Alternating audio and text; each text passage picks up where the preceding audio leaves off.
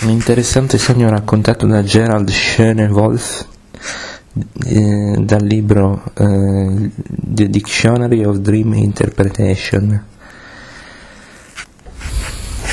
Mobilio. Sogno 1. Ero a un'esposizione dei miei disegni. Ogni disegno conteneva o due eh, parti del corpo che si collegano oppure due eh, due pezzi di arredamento, ossia due facce oppure due tavoli, due bracci destri oppure due letti. Eh, li avevo riprodotti da un catalogo e ho pensato che fossero buoni, ma un'altra persona mi, mi disse che non erano buoni. Sogno 2. Stavo tornando nella mia casa, nel mio paese natale. Mio marito e io abbiamo trovato un appartamento in una parte, eh, in una parte vecchia della città. Quando sono arrivato lì ho visto che era pieno di, di mobilio antiquato. Era così pieno di mobilio che non mi potevo muovere. Il letto bloccava la porta del bagno e allora decidemmo di tornare di nuovo a New York.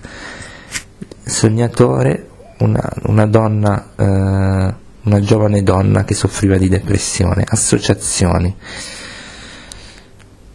Ha avuto tutti questi due sogni la stessa notte, dopodiché ha, ha scoperto che la sua visa era scaduta e che non poteva rinnovarla.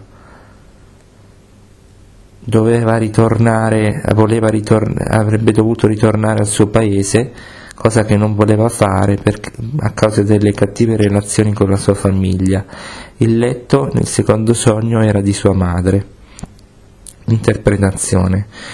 Eh, il mobilio che si collega e le parti del corpo che si collegano denotano una frammentazione nella personalità del sognatore. Il fatto che eh, oggetti animati e inanimati sono combinati nell'esposizione forse allude a, mh, frammentazioni presenti e passate.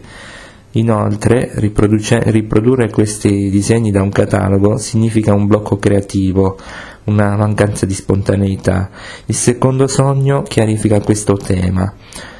Uh, lei ha paura che se torna di nuovo nel suo paese natale si dovrà confrontare con una stanza piena di arredamento antico, ovvero di uh, vecchie memorie represse che potrebbero sovrastarla.